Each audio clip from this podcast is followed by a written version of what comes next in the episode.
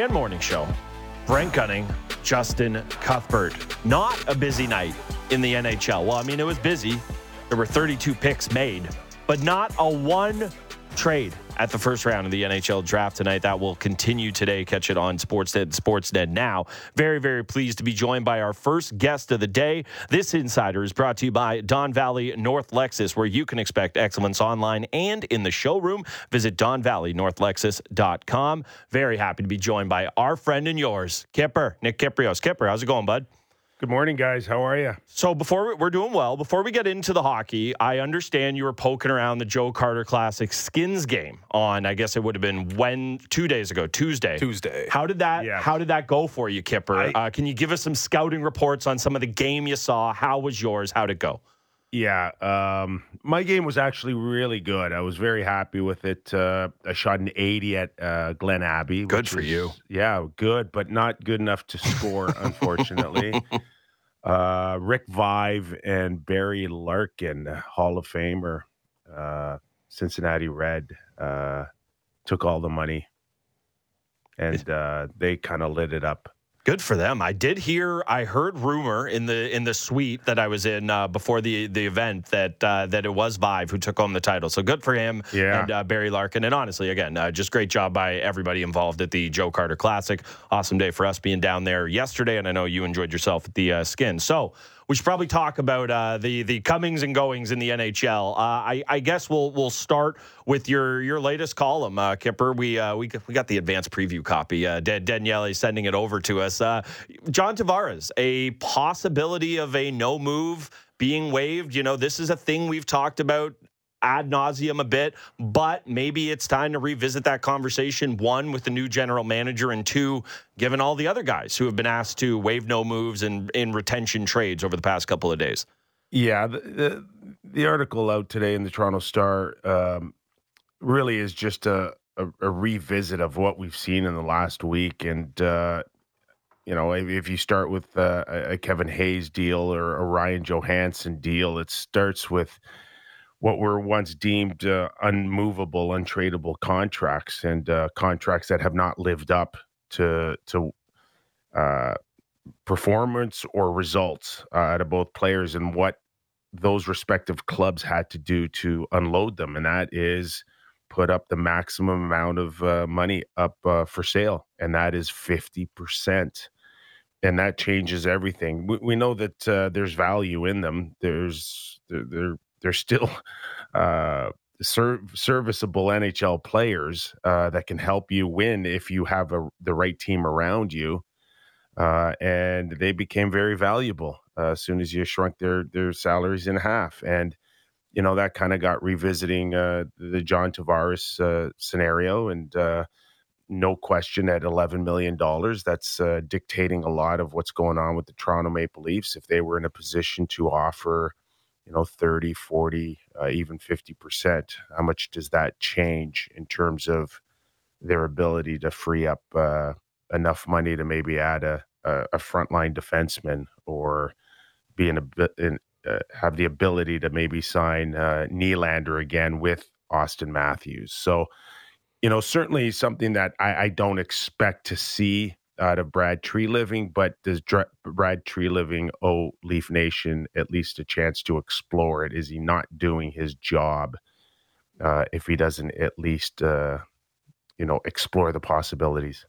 And as you write, Kipper, this is uh, partly an ownership decision, right? Like that's a bit different with the Toronto Maple Leafs, uh, and it's different with Erik Karlsson. Uh, and the appetite to eat a lot of money with Karlsson apparently is not there, and that might be the reason why a Norris Trophy uh, winner uh, for the third time in his career uh, can't be moved. Um, do you think anything will change on that front? Do you think Erik Karlsson will be able to? Uh, you know, find uh, find uh, a way out of San Jose, or is the fact that you know the ownership is just wants something in return for the many millions it's spending on this asset will just hold uh, hold everything or be in the way of Erik Karlsson, you know, using the last couple of years of his career to actually contend. Yeah, I I, I expect Erik Karlsson to move, and I expect uh, San Jose to come to their senses that yeah, it'll cost you a little bit of money, but uh, the possibilities again of of putting a Norris Trophy winner uh, in play, and if you can create a salary that could again put these type of players, and they're very good players, and I'm not just uh, you know for John Tavares, a pointed game guy that can help a lot of teams make the playoffs. And for, for a lot of teams, their Stanley Cup is to get into the playoffs. Um, and uh, these guys can certainly do that. But once you bring Karlsson's salary down into a, a play where you can bring teams legitimately into play, now you're also talking about adding assets. Like if if if you were to eat forty percent of Karlsson's contract and bring him down to uh, a six or a seven million dollar uh, four year deal that you pick up, like what what would teams be willing to pay for that? Two first rounders, three first rounders. Uh, San Jose is is crazy if they say no, we're going to keep him. He's a hundred point guy. Only six guys have done that in history had one of the greatest seasons, and you still stink with him. You're still one of the worst teams in the league. Why would you hold on to this asset uh, and end up with nothing in a few years? So I think San Jose will come to their senses. Yeah, and it's it's especially tough when it's so nakedly obvious that it's just you don't want to spend the money and you're going to, you know, kill your ability to get the asset that you could for a player who, as great as he is, isn't helping you right yeah. now just based on the kind of window you're in. So, yeah, I, I, would imagine it makes all the sense in the world that that's how it would play out as well, right, Kipper? Well, well, I know. Easy you, for you, me you, to say. It's not my money, right? but you've you, you're you're you're in a in a in a sandbox of a billion dollar uh, mm-hmm. hockey clubs here right? So, like at, at the end of the day, what's twenty million dollars to protect your billion dollar asset here moving forward? It just makes no sense that San Jose will not uh, pick up a substantial amount to uh, to retain uh, and and not make a deal happen. I just I just again it I think they will come to their senses. Yeah, it's and, like you know, and and the question is, and I don't think it's an issue for the Toronto Maple Leafs. I, I think right. I think uh, ownership would would gladly eat, uh, you know, fifty percent of John Tavares's contract if it meant, uh, you know, reshaping the team or adding a, a frontline defenseman. Can they flip? Can, can they can they retain forty or fifty percent of Tavares's contract and turn it into Orlov uh, during free agency? That's that's how you start thinking if you're Brad Treliving. Do you think that it's Treliving now changes the calculus of that conversation? You know, obviously Kyle Dubas was in the pitch making the the call to John Tavares, come play here, come home. Uh, Brendan Shanahan, I imagine, was also part of that. Now he's still here, but do you think it changes? It makes it at all easier for the team to broach that with him now that it is a new general manager? w- whether it does or not, it doesn't really matter. Like, does does Brad need to feel better about himself right. for the ask? really? Come on, just just just be a pro about it and say, you know, John, uh, you know, uh, we, we think very highly of you as a person and as a player, but your 11 million doesn't work moving forward, and we'd like to find a new home for you. Will you, will you work with us together here? Um, and, and and then just at least start the process and see where it goes. And you know, if he snaps back at you, no, absolutely not, then you know, make your decision moving forward. Maybe it's, hey, John, like we, we don't see you as a, a second line center in, anymore. Maybe it's the fourth line. Maybe it's in and out of the lineup. Maybe, you know, if if you want to play tough uh, and, and, you say, listen, you're uh, just stay home and and and we're going to move forward without you. Uh, like how tough uh, how tough do you want to get here? I, I, don't know. That's that's a call for Brad and and the Leaf organization um, moving forward. But this is big business. Uh, uh, there's a lot of pressure on all parties involved, and as Brad Treliving said it best, there's no assurance assurances for for anyone. Uh, let's say the question is asked, which I, I, still do find hard to believe that the question will be asked. And I mean, Treliving hasn't changed anything yet. P- failing to put his stamp on it is is something that uh, is a reality we're at right now. I mean, him going back to David Kampf, Holmberg, nothing really has changed. It seems like he's been prioritizing keeping what Kyle Dubas has built. However, that major deal might be there. But let's say the question is asked, and what's even crazier, Tavares is like, "Yeah, okay, send me somewhere." What do you think the market would look like? Oh, I I, I think there'd be a, a lot of demand uh, on uh, John Tavares for two years at six or seven million dollars a year. Uh, teams are again desperate for to to make the playoffs. Scoring's at a premium. Uh, he's a point a game guy, power play guy. Uh, there's a lot of teams that would uh, be interested in him, and again, not only just take the contract, but maybe give up something, a, a prospect, a, a, draft pick, uh, uh, for guys like Karlsson and, and Tavares, there'd be a, a tremendous market uh, if their if their uh, AAV got uh, uh, reslotted. Yeah, I put myself in the shoes of, well, I just imagine Tavares played for literally any other team. And it was the conversation of, oh, wow, you could have this guy at $6 million, $7 million. It does definitely change the calculus and it, does make it a lot, a lot more appealing. Uh, you know, in terms of what the Leafs did yesterday with the Kampf move, uh, what does that what does that say to you? I mean, a lot of people say, like Justin uh, alluded to there, that it looks like, okay, they're in full run it back mode. Uh, obviously, Treliving likes the player, uh, even though he was a guy Dubas brought in. Uh, do you think it's a little too much term, a little too much money? Where where are you at on the Kampf deal? Yeah, I, I didn't like four years at all, mm-hmm. uh, to be honest with you. And uh, I've I've been a, a fan of uh, Pontus Holmberg uh, since. Uh, yes, you have. You really have. And. I'm telling I'm telling you, by by the end of next year, he'll he'll be ahead of Kampf.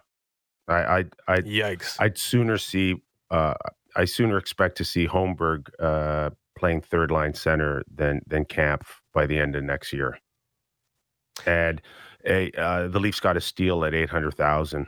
Uh, clearly, this guy had no appetite to to challenge or uh, to ask for more money. So uh, good on the Leafs for getting him so dirt cheap. But uh, I, I I do believe at the uh, at the end of the year he'll he could be ahead of David Kampf so if you really, if you know, you're trying to uh, spin it a certain way, eight hundred thousand for Holmberg, two point four million AAV for uh, David Kampf. That is, if my math serves me correctly, three point two million dollars annually. You cut that in half. Maybe you're paying two centers who are going to be your three and your four, one point six million dollars total. If you do it like that, maybe it's not so bad. But I think the question still, or it still begs the question. I mean, where is the offense going to come? From the bottom six. I mean, if we're talking about maybe moving on from Tavares, that removes 80 to 90 points from the equation. At some point here, Kipper, doesn't Treliving have to find a way to inject some scoring into this team? Yeah, again, but uh, outside of that, I think uh, when you see an eight hundred thousand dollar offer and accepted, uh, you know, from the Leafs' perspective, you're you're jumping up and down. But uh, you, there's nowhere really you can go outside of knowing exactly what you're locking in Auston at, and and where Willie Nylander draws the line on what he's willing to sign and what he isn't. So, as soon as we get some clarity in that uh, in the next uh, 48 hours or, or so here.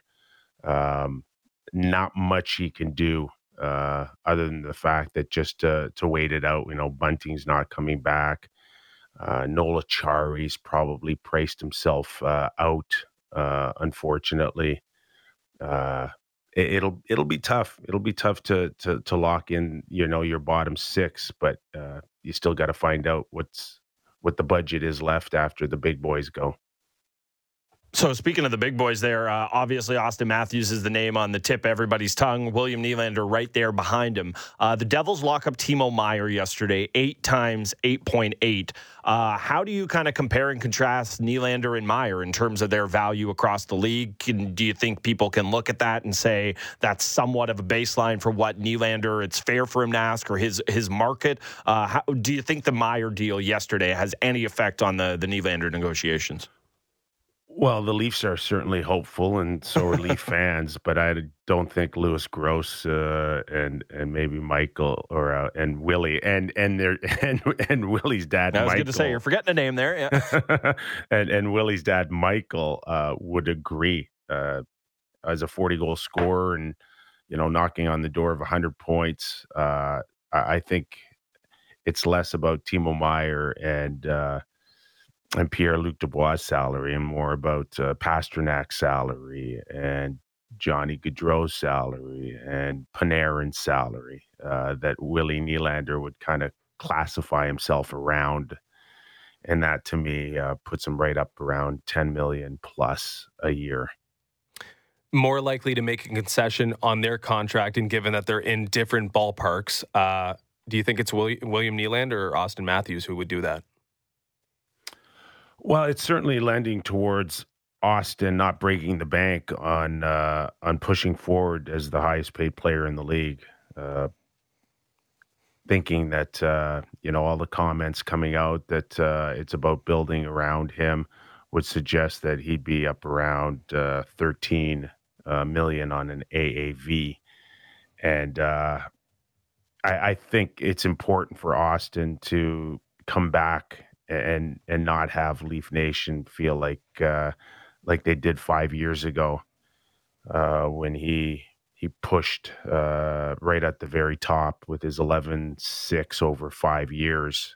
And this one's got a, a, much different feel. So the only question is is like is it is there enough time to save that uh, that that philosophy that Brendan Shanahan you know let's not forget uh, first introduced to them when they all needed uh, secondary contracts, right? You remember that one? Yep. And yeah. it did it didn't work back then, and and now it seems like he's he's picking up that vibe. Um, but is there enough time to save it?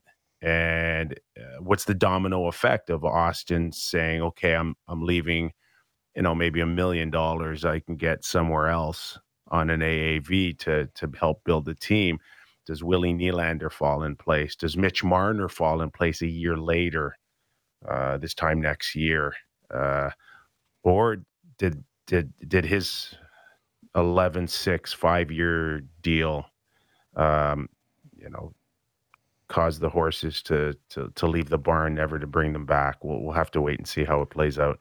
Yeah, we always talk about cap comparables kind of across the league, but I think the thing that that is just as telling as to where your cap's going to go is the highest paid guy on a team. I mean, we've seen it in Tampa where they kind of set things. They've got that going on in New Jersey now, and obviously, like you said, Tavares comes in at 11. Matthews rings the bell uh, above that. You know, I think the thing about Matthews, and obviously, there's been so much talk about maybe it's a three-year deal, about five potentially. Is do you think we'll see another player of note follow suit anytime soon? Because I'm looking ahead at the coming UFA classes, and it's not that there's not any star players out there, but there's not a ton of guys. I mean, you're going to have Draisaitl. I think it's the same year as Marner. Rantanen is going to be up soon. I just don't know that I see any of those guys taking the Matthews route of saying, yeah, give me a three year deal so I can get one more big contract before I'm done. I think the only way that, you know, when we talk about the fan reaction, that they will kind of, and they're going to live with it. It's Auston Matthews. He's, as long as he's putting it in the net, he's going to be beloved. But do you think that this will actually start a bit of a trend across the league, or does it feel like he's going to be the only one who who does it this way with taking these shorter deals? Yeah, uh, I, am not sure if there's a, a trend there. It's got to come to preferential treatment or a, uh, you know, yeah, per player, um, you know, situation. What works for you? What are you comfortable with? And uh, um, it's just an individual thing.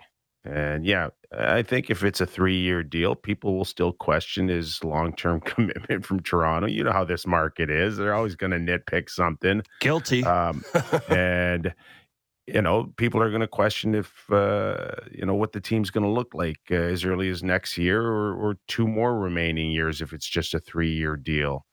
Um, but I, I, don't think uh, I don't think it'll it'll necessarily uh, set a trend here. Um, I think there's still the lure of you know an 80 or 90 million dollar commitment opposed to maybe a 40 and that's what we're looking for you know on a 3 year deal for for Auston is a 40 million deal while you know, uh, this time next year, you know, Mitch Marner could be looking at an eight-year deal, uh, well above uh, a hundred million dollars. So, how much security do you want? How much uh, do you feel like uh, again you could be in a situation like uh, Landeskog in Colorado where you just won the Stanley Cup, you know, you're you're loving life, and the next thing you know, you're you're told that you've suffered a career-ending injury. So, to each their own. Um, I don't think there'll be a trend there. It'll just have to be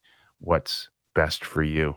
Yeah, best laid plans uh, might go out the window if there's 120 million dollars on the table, uh, which could be the reality uh, for Auston Matthews. Um, last one for you, Kipper. Easton Cowan is the pick last night, 28th overall.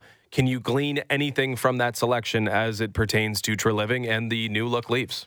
Yeah, I, yeah, I know a lot of people think it was uneventful last night, um, but uh, that one came off the board. Uh, I don't think there's uh, a lot of teams that even had him maybe in a top 50 scenario. Uh, but here's the good news uh, he, he, he's a London Knight.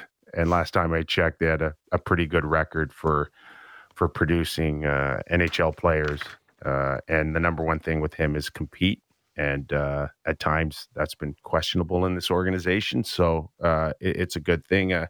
not the biggest guy in the world, uh, but uh, it's it's the fight in the dog that uh, that matters here. And uh, so far, you know, all words are that uh, uh, this guy wants to play and he wants to compete. And I think Leaf fans could look forward to that in the next coming years. A decent default pick is going to the London Knight, and Easton Cowan is in fact a London Knight. Kipper, Kipper and Bourne will be must watch today. we appreciate you coming on this morning and of course, we'll be uh, watching what you guys have to say about the Leafs as uh, we march closer to July 1. Okay, guys, have a great day. That's Nick Kypreos, our insider, brought to you by Don Valley North Lexus, where you can expect excellence online and in the showroom. Visit DonValleyNorthLexus.com. Yeah, it could be in excess of $100 million, big time, bigly. Uh, or it also could be three years, 39 million. And I think if you're a Leaf fan, you might jump at three years, 39 million. That would be $13 million a season. That would be four more years guaranteed with Auston Matthews. That would take him to age 31. No, that would take him to, I believe, before 27, so right around It would 30, take him yeah. to 30, 31, I guess, with four years left. So, yeah, uh, it's fascinating, right? Because they plotted this out long time a long time ago. Five years. Let's do another short one. Then uh-huh. let's do the maximum term. Take us uh-huh. all the way to 38, 39 years old. That's how you maximize career earnings. But again, if an eight year term at $15 million is just plopped on the table, it might be too big to resist. I it all goes to me where what I asked Kipper there towards the end about the idea of could I see literally one other guy do this across the league? I would take just one to to make me feel a little better about this. And Matthews wants to be here. He wants to win as a Leaf. All that stuff, but you cannot look at the way and again, I will walk back all of this if he doesn't sign a 3-year deal. But if you look at the way he has played this out, you cannot say that he is at least prioritizing his own financial gain at least as much as team success. That is his right to do, but let's not pretend like there is not a correlation between those two things. I again, I looked ahead at the coming UFA classes over the over the next handful of years. You have got some marquee guys. It is not a ton. It's Rantanen, it's Marner. Oh boy, wouldn't that be a nightmare scenario if the only two guys who did it were Leafs? You got Draisaitl when his banger is up with Edmonton, but guess what? He's going to be a little older, and maybe it's just time for that eight-year deal for a guy like Draisaitl. He already signed the eight-year deal. Well, I, well, so again, he has to sign another one, right? And this is where it is. This is why I think the frustration will continue to mount. If you saw even one other guy or even somebody muse about the possibility of attacking this way, you would feel better of, okay, well, at least he's the trendsetter. The Leafs have had trendsetters in all the worst ways regarding this core, and I understand getting your money. It's just, why is he the only one who has to get it this way? Because he's one of the only ones who did five years out of entry level. And again, if Auston Matthews is like Mount Rushmore guy in the NHL. I know the last season we're a little down on him, but right now, you know, we'll just say forwards D goalie. It's a little weird, but he is a Mount Rushmore center in the NHL right now. Okay, Connor McDavid didn't do it. Nathan MacKinnon didn't do it. If you are going to honestly say, oh, I'm above those guys, what are we talking about here? Nate took six, but also took far less. But Yeah. he didn't have the entry level that Auston Matthews did. Because, and again, this goes back to the point I've made about the Devils that the new money ball in hockey is having your guys be promising, A lot but of new not, money balls from but not productive. No, it's all it is all the same money ball. It is just have your top, have your number one overall pick look good but not amazing. Sign him to a great banger of a deal that only gets better every single year it's signed. Oh, and the cap's going to go up, so it's only going to look even better. The Devils are going to be laughing for a decade here, and good on them. But you cannot look at what's going to happen with them and what has happened to this Leafs uh, or to the Leafs in this window, and not draw an exact line starting with Auston Matthews five year deal. And then you steal good players from Vegas because they prefer Ivan Barbashev, which is, you know, good on them. That's also their prerogative. Uh, we got to do a quick chew here. It's something, it's time for something to chew on. Brought to you by Great Canadian Meats. Mm, yum yum yum yum yum. There it is. There it You're is. lucky there's cameras in here, Santos. You'd been getting a gesture, okay? Speaking of money, uh, Michael Grange has a great article, of course, on the Raptors up at sportsnet.ca. Raptors focused on re signing VanVleet and Poeltl, but challenges remain. And a nugget from that column is speaking of dollars.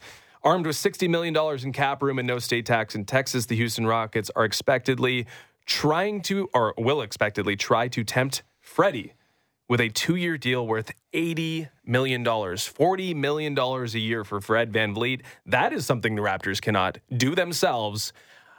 It's, you know, it comes down to decisions and prerogatives and what you want to do, what you, what you uh, covet at this stage of your career. If it's $80 million over the next two years, well, that means Fred's going to Houston.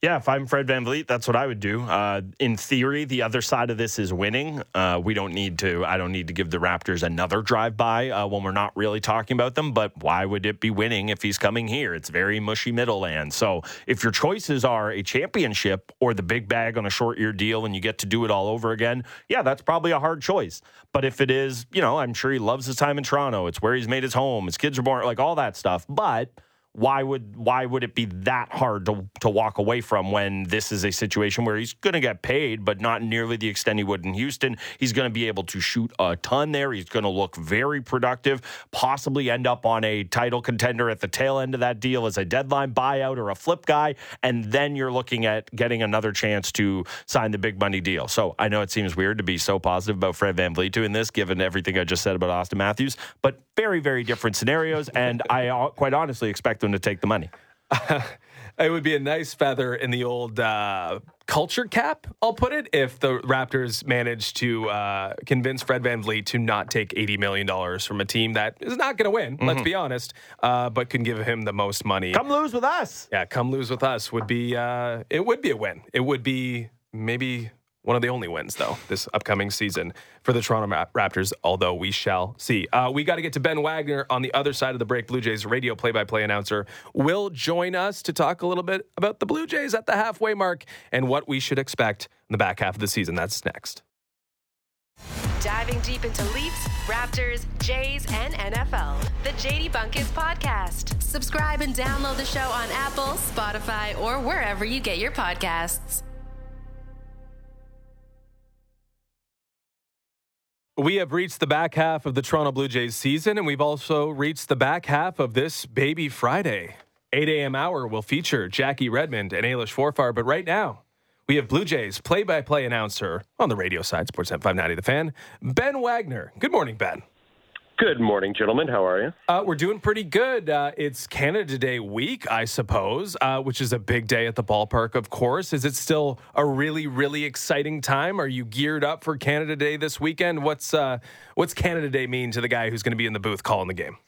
Outside of opening day, it is the broadcast and the, the ballpark experience that I look most forward to. That, that's the honest truth. Um, it's very hard in any day in the calendar to top opening day of a regular season for me, but Canada Day is right there neck and neck. I love the pageantry. I love the fans as they get dressed up. It is an absolute ocean of red for many of the people coming to the ballpark. Obviously, the Blue Jays theme it up and they do a great job. One, with the uniforms. I love the color scheme. Two, with the pregame ceremony. Uh, I, I've got a sneak peek of some of that as well as they were practicing after the ball game last night. So, a couple of surprises I think people will really enjoy as well. um, all part of that pre-game kind of lead up to a big first pitch and hopefully an exciting back half of the season that rightfully so, rightfully so, should kick off with a big, uh, the big candidate weekend. Yeah, there's nothing better. You got the big flag flying in, in center field, and if uh, you're lucky enough uh, and the uh, the roof is open there, yeah, it's just uh, it's uh, it's wonderful pageantry, and you you nailed it. Opening day, and then this year we got kind of like a secondary one with the with the extended uh, home opener deep into the season because of the Renos. So yeah, we'll take all the special days we we can. Oh, special is probably too strong a term, but nice night for the Blue Jays offense last night. just given everything that happened two games ago, kind of wasting the gem from Kevin Gausman, felt like it was really important for them to to bounce back in the way they did. And you know, we know it's a bit of a cliche, but it's also a little bit true. Hitting can be contagious, and you know, to see those guys just have a night where the ball's finding some holes and they're they're really kind of barreling things up. Uh, do you think that this can kind of maybe spurn them on after a, a rough night in, in Gausman's last outing?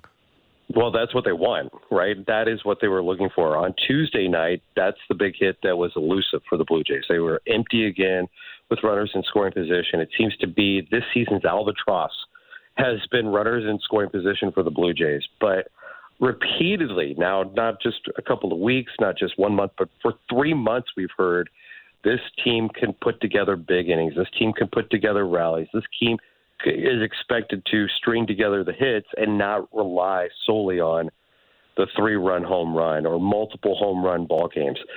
Uh, last night in the first inning is exactly what the Blue Jays were expected to do. They had four doubles, which was nice. They capitalized with runners in scoring position, especially early. But after the first inning, that really didn't happen. Logan Webb did find a nice little groove. He got the sinker under control, uh, and he's a pretty good pitcher right now. And he was rolling a little bit, and the Blue Jays got to him early. And thankfully, and we've seen this, you get to a guy early, you might not get him late. And fortunately for the Blue Jays, that five run first inning was something that uh, John Schneider has talked repeatedly about getting. And when you've got Springer, Bichette, Brandon Belt was part of it, Whit Merrifield continues to hit. Uh, you know, it was a nice night for the lineup, bottom line.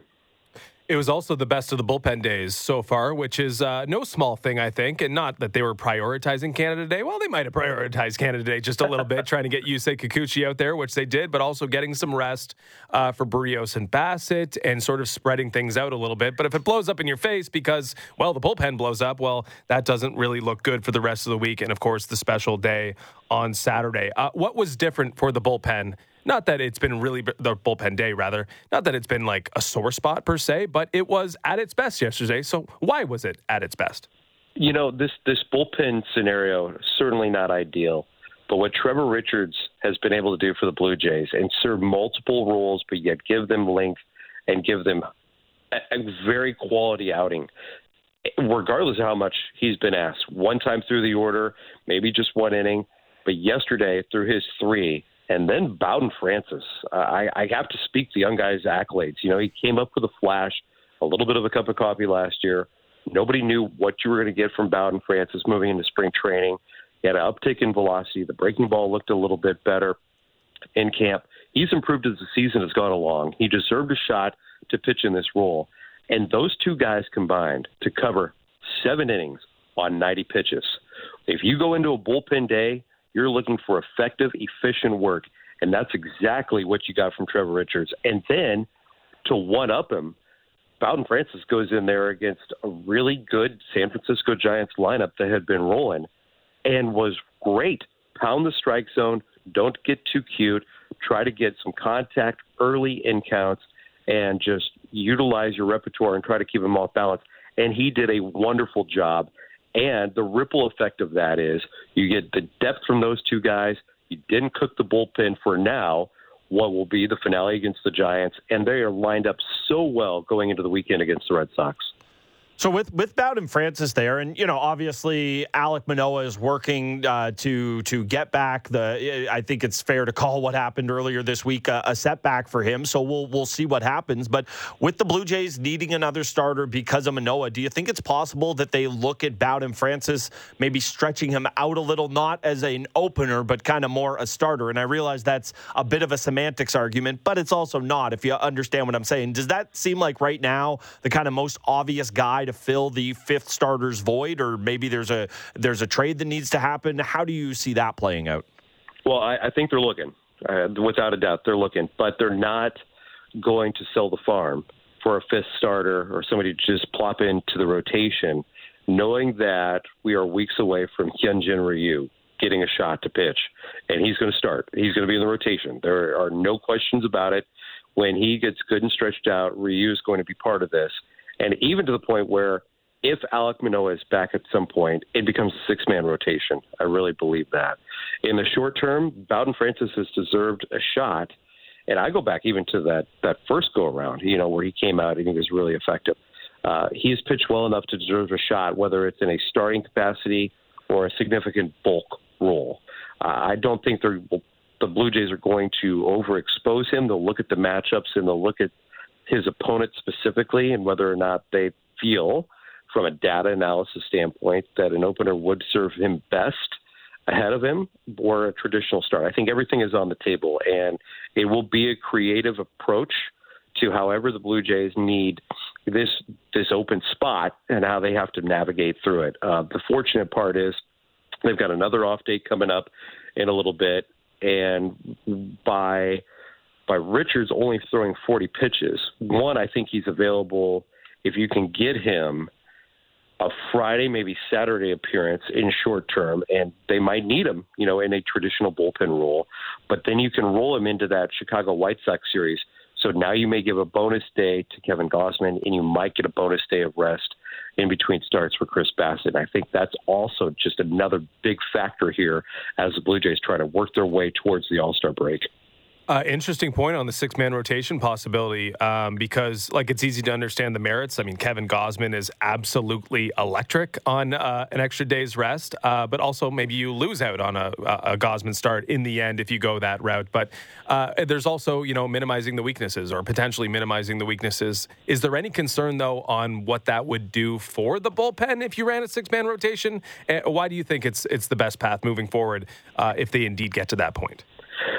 Well, I think the end game here is getting to the playoffs and making sure you've got enough bolts in the chamber to survive uh, a long run through October. That's what I really think. And to get through the next couple of months, knowing that you want, you've seen the best results from Kevin Gausman pitching with five days rest.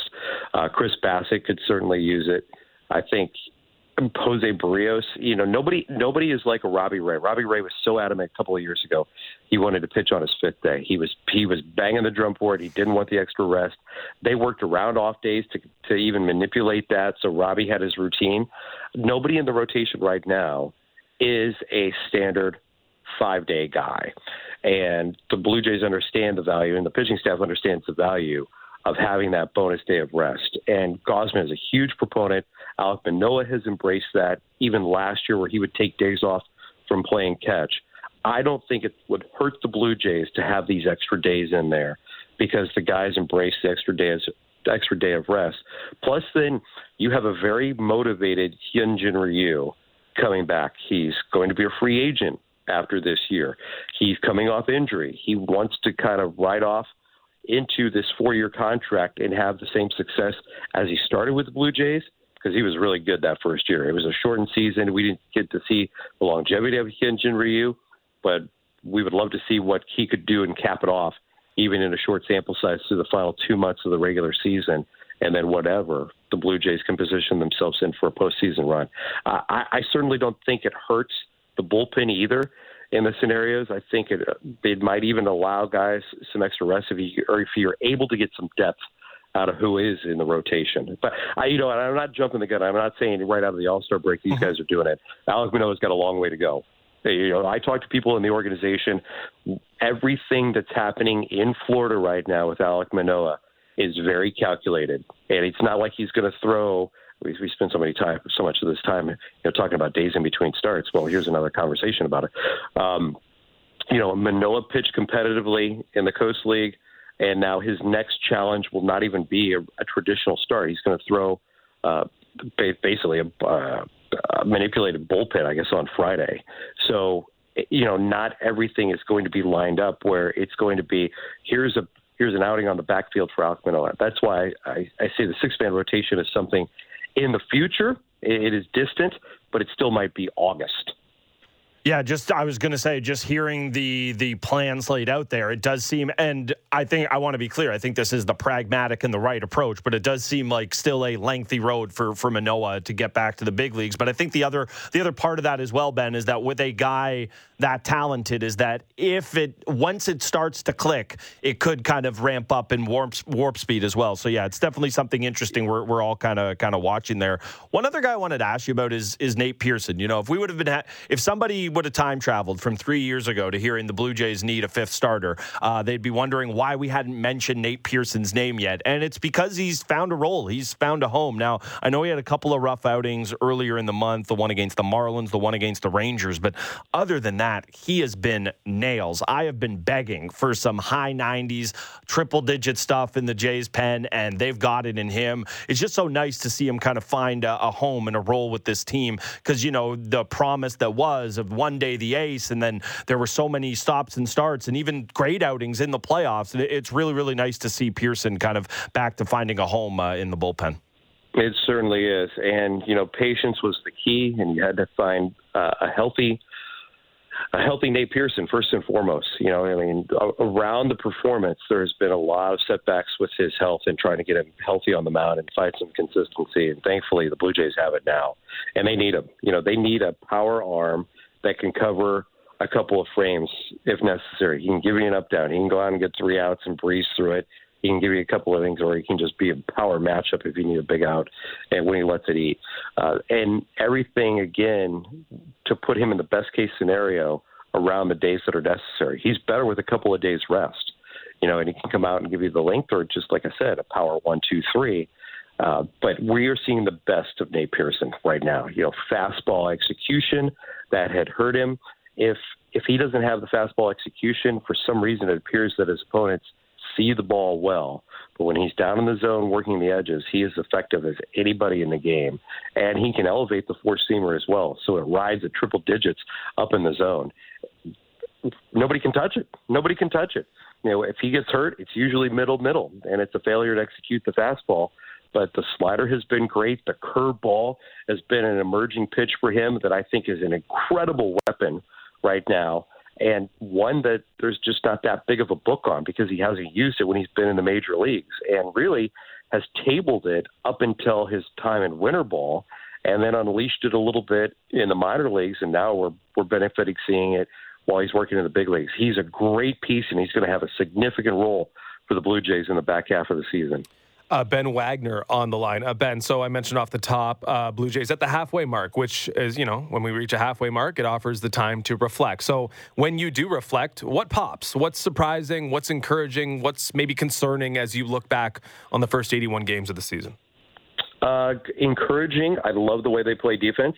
Certainly an improvement in the outfield. You know, balls that that just simply were not caught last year are now being caught, and they're they're balls that that are, are balls that you think we're going to drop, and, and all of a sudden Dalton Varsho, Kevin Kiermaier, or George Springer crash into walls and they make incredible plays. Uh, that has been a highlight in the outfield and run prevention and limiting the amount of runs that the pitching staff give up is because of a great, great play in the outfield. Uh, that has been really encouraging. Whit Merrifield's role for me has been such a surprise. You know, I wondered how he would factor in this year, a full season, more comfort being with the Blue Jays, understanding a role, and the fact that a role may not be playing every day, might not be in the certainly in the same position every day, but here's a guy that's hitting nearly 300, likely to go to an All Star game and represent the Blue Jays, and he's doing it not the early part of his career either. You know, this is a guy that had kind of shifted gears and thought maybe you know this is now as a veteran on the ball club a different role that he's going to that he's going to factor in and play. Um, his bat won him playing time, and two hit Whit is exactly that for the Blue Jays, and he's been a really nice piece. Whether he's batting sixth in the order or up in the order, batting second in between Springer and Bichette. Uh, so he's been a really, really nice surprise. Um, there are a couple others, of course. The the consistency of Bo, I don't know that you can call it a surprise because he's doing the same thing that we've watched him do the last two years. You know, he's on pace for over 200 hits for the first time in his career, and likely to lead the league in base hits for a third consecutive season, becoming the first to do that in franchise history. So, uh, is it a surprise? Maybe just the amount of consistency where we see Bo at the plate, and he is just a specimen to watch, and what he does with his body and the bat, because he hits pitches all over the place. I mean, nothing nothing is certainly out of his reach to get a ball in play. It's remarkable to watch. Um, you know, so those are a couple of highlights. The turnaround by Jose Berrios and Yusei Kikuchi certainly encouraging for the Blue Jays' perspective. I thought Jose was the most important pitcher coming into the season, and everybody has had their blips. You know, whether you're Chris Bassitt, Kevin Gausman, everybody has certainly had their blips, but the body of work overall for Jose Berrios has been outstanding. Yusei Kikuchi can fall into that category. Um, you know, the one thing that you're just left kind of looking for is this explosive offense getting away from so many tight ball games. And I think right there in the middle of it is certainly lofty expectations for Vladimir Guerrero Jr. Because, and I'm taking away the home run totals. Um, I, I need to see Vladdy spray the line drives all over the ballpark like we know he can do. And with that, come the extra base hits, certainly come the home runs, but it is a threat when Vladimir Guerrero Jr. is locked in and, and semi locked in. Um, when he's not expanding the zone, chasing stuff, and, and really pressing. And I think the first couple of months have been Vladimir Guerrero Jr. just trying to do too much, trying to come up with the big hit every time he's coming to the plate versus just letting the, the pitches come to him and let the opponent make a mistake. Uh, if Vladdy gets going, I think this offense takes it to a next level. Yeah, the other thing that, that jumps out to me as well is if I would have told uh, you and a lot of other people, Ben, at the beginning of the season that for, for all intents and purposes, Alek Manoah was going to disappear off the face of the earth yeah. and the team was seven games above 500, I think a lot of people would have taken that. Uh, it hasn't played out exactly the way uh, they wanted to, but I think that would surprise uh, a lot of people. Uh, have a good call tonight, Ben. We really, really appreciate the, appreciate the time. Always love you jumping on for us. Well, it is my pleasure, and I have to I have to give one other surprise. Please. Maybe not even a surprise. One guy that just deserves a lot more credit that I think he's getting. Jordan Romano. Jordan Romano has been awesome for the Blue Jays, and uh, in in terms of how much he's been asked to pitch and the workload and what he's been able to do, four out saves, up downs. You know, they're using him in a unique way this year and he is still among the best in terms of results for the Blue Jays. So uh, he's somebody else on the back end of that bullpen that really deserves a lot of credit. But it's great talking to you guys. Thanks so much for the time this morning. Thank you. Uh, there he goes, Ben Wagner, radio voice and occasional TV voice, often uh, TV voice. We're, we're putting him to work. Multi platform beast, uh, as I like to call him, Ben Wagner. He'll be on the call tonight. 7.07 first pitch for the Blue Jays and Giants, wrapping up their set. Chris Bassitt on the bump, uh, the ever dangerous TBD scheduled for the Giants today. Catch it right here on Sportsnet 590 The Fan. Watch it on Sportsnet and Sportsnet now. Yeah, Ben was great on TV, and then Ben was great on radio. And if I'm doing the of the alliteration thing, which I am, uh, Blair and Barker had a great show yesterday where Look they had Ross Atkins on. Uh, and just two notes quickly before we get to break based on that. They did say they expected Manoah mm-hmm. back this season. Uh, so that's something they're working towards, and that probably shouldn't be that much of a surprise.